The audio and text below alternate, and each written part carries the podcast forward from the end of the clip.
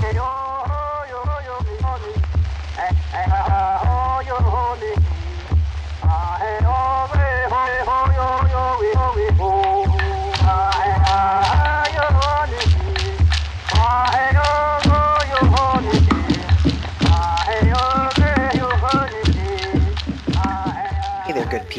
listening to Animate Gender. I'm your host, Elijah Forbes. Thanks for tuning in to our first episode during this weird, weird time.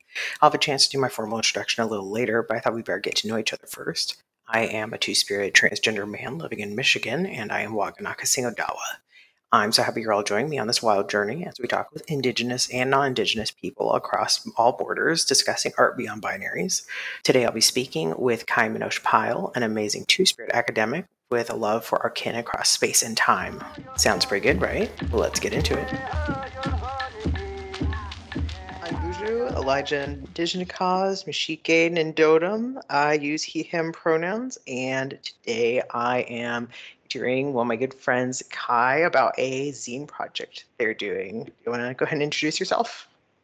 Sure. Um, my name is Kai, Kai Pyle. Um, I use they them pronouns. Um, I'm Migize Eagle Clan from. Um, I grew up in Green Bay, Wisconsin, but uh, I live in Minneapolis, and my family is from Sault Ste. Marie and Winnipeg originally.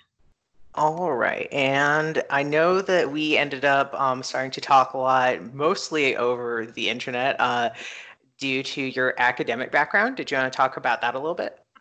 Sure. So um, right now, I am um, a PhD student in American Studies at the University of Minnesota. and um, I'm in American Studies, but um, it's really a cover so I can do secret Indigenous studies. right, right. Well, we just have, we have to use the word sometimes. It doesn't mean we believe in it. Right.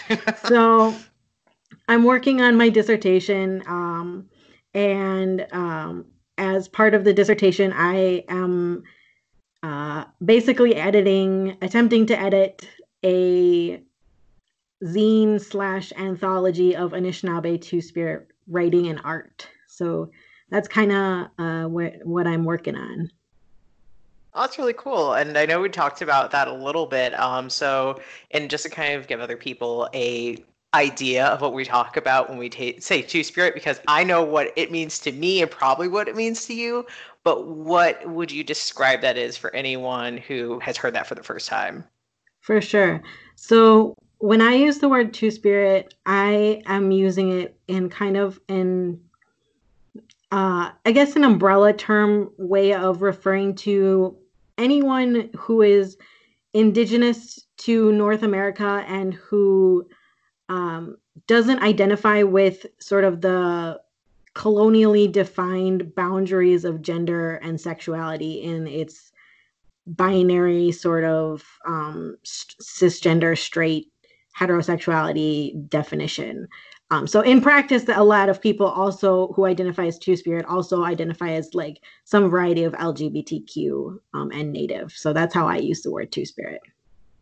Yeah, I do that all pretty much the same way. And I remember um, coming across something that you wrote, I think only just a couple of days ago, talking about instead of seeing uh, gender in the way that I had to describe it to my parents, where it was like, well, I'm non binary, so that means there's a dot here for male and there's a dot here for female, and I'm like in the middle somewhere.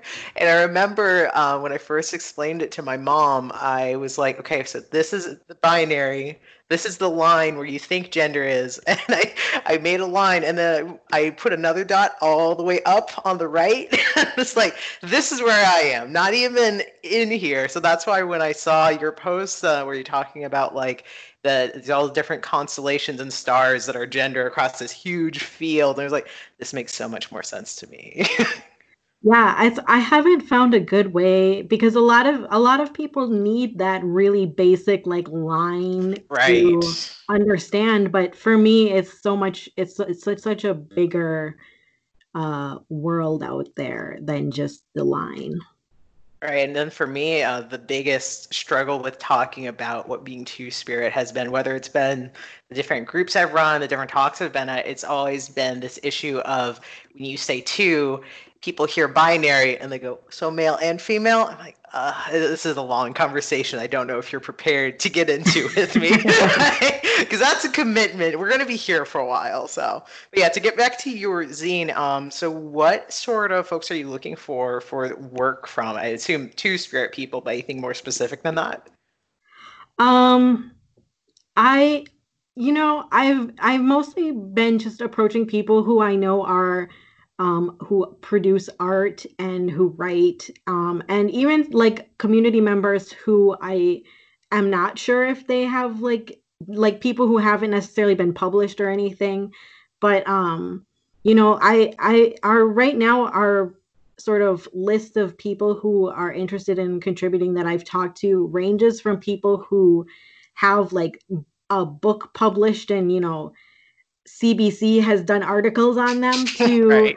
to people who are just like um you know they live on you know one of the reses in Minnesota that I frequently go to and um that I do language stuff um in that area and they happen to be Anishinaabe and Two Spirit and I just was like hey would you be interested in writing or drawing or doing whatever sort of thing you feel comfortable with? So that's i'm pretty you know open to anyone who anyone who um, identifies with both being anishinaabe and with being somewhere under the lgbtq two spirit umbrella.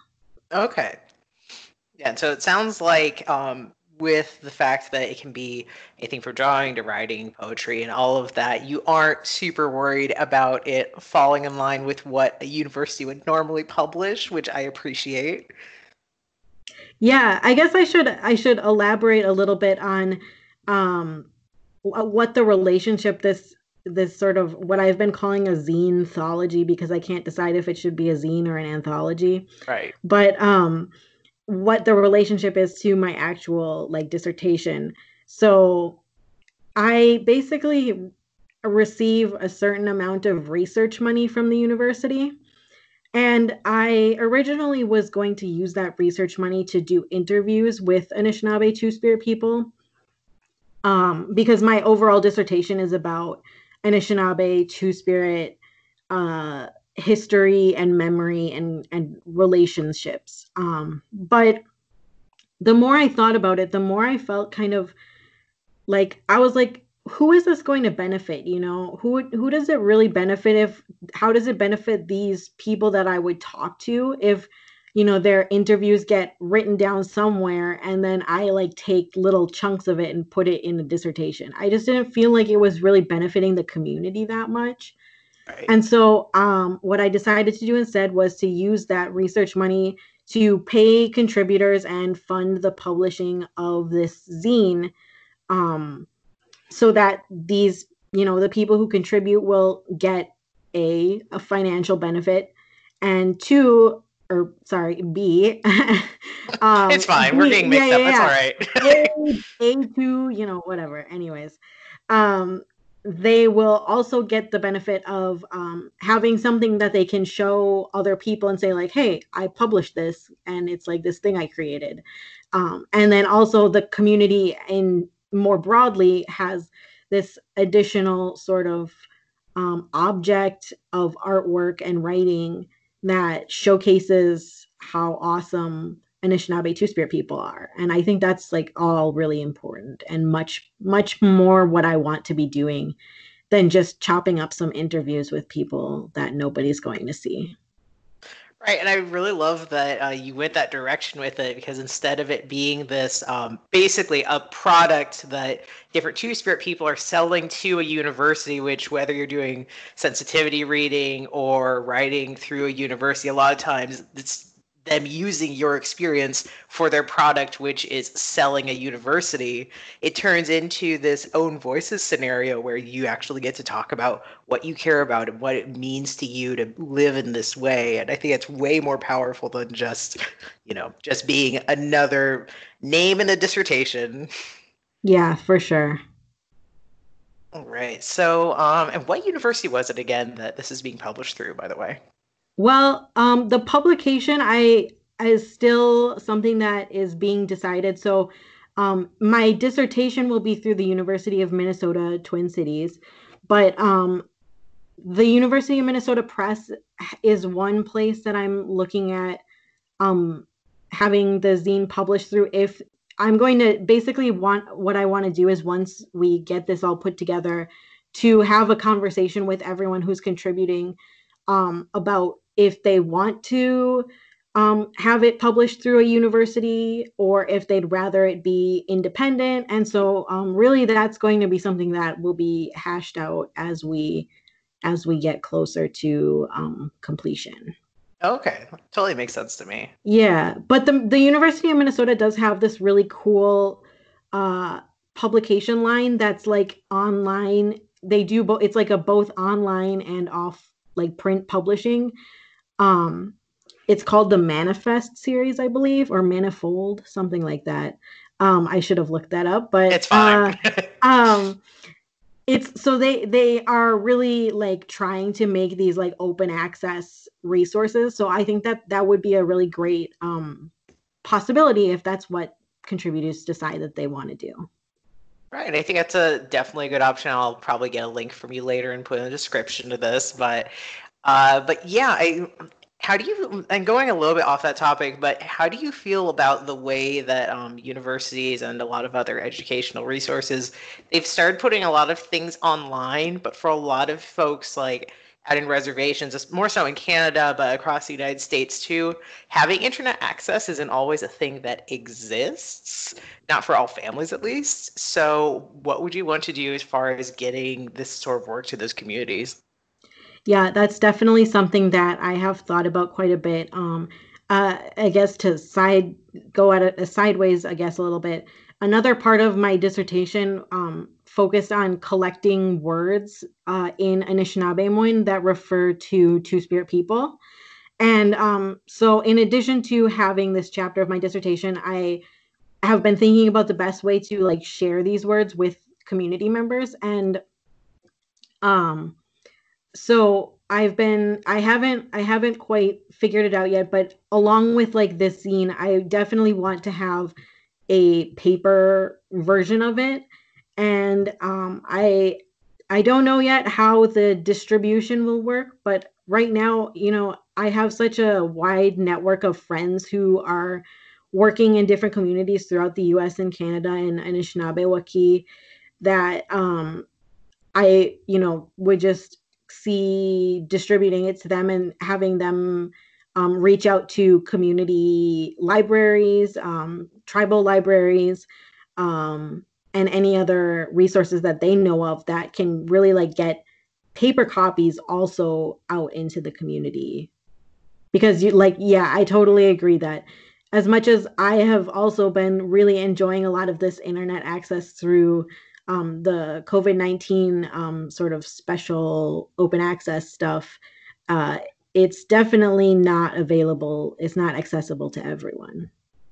Yeah, it makes me sort of wonder how, um, basically, how Two Spirit Life looks for folks that are maybe, you know, living more out in the bush or how all that works out because a lot of the concepts that I think about, I mean, they may have been somewhere deep, deep in the closet in the back of my head. I don't think I would have come nearly as far if I didn't have resources like a lot of the work that you've written and like talking about like, oh, this is the Anishinaabe word for when your voice changes and think about that in regards to testosterone and all that kind of thing. So, but yeah, I'm sure there we'll have other long conversations about those kinds of things. So I'm not super worried about that, but but um, what is the best way um, for us to actually support um, the zine that you're doing, or even just like directly supporting you and the communities you're working with?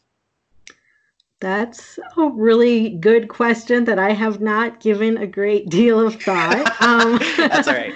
I um I I would say um if you want to you know stay updated on what the status of that is um, you can follow me on twitter which um, my twitter handle is my anishinaabe name. So um, we can put that in a link because i it i would have to spell it and it's very long. Um, but it's um that so yeah you could follow me on twitter um yeah, I don't know. I don't I don't have any fundraising or anything right now, but uh, keep your eyes open if I end up doing something like that for like getting a print copy out in the world. Um, there's a possibility of that too. So I know you do have a couple of different pieces that are I want to say available to purchase on your website of some Anishinaabe poetry did. Is that still the case? Oh yeah, that's right. Um you know, yeah. stuff that you did.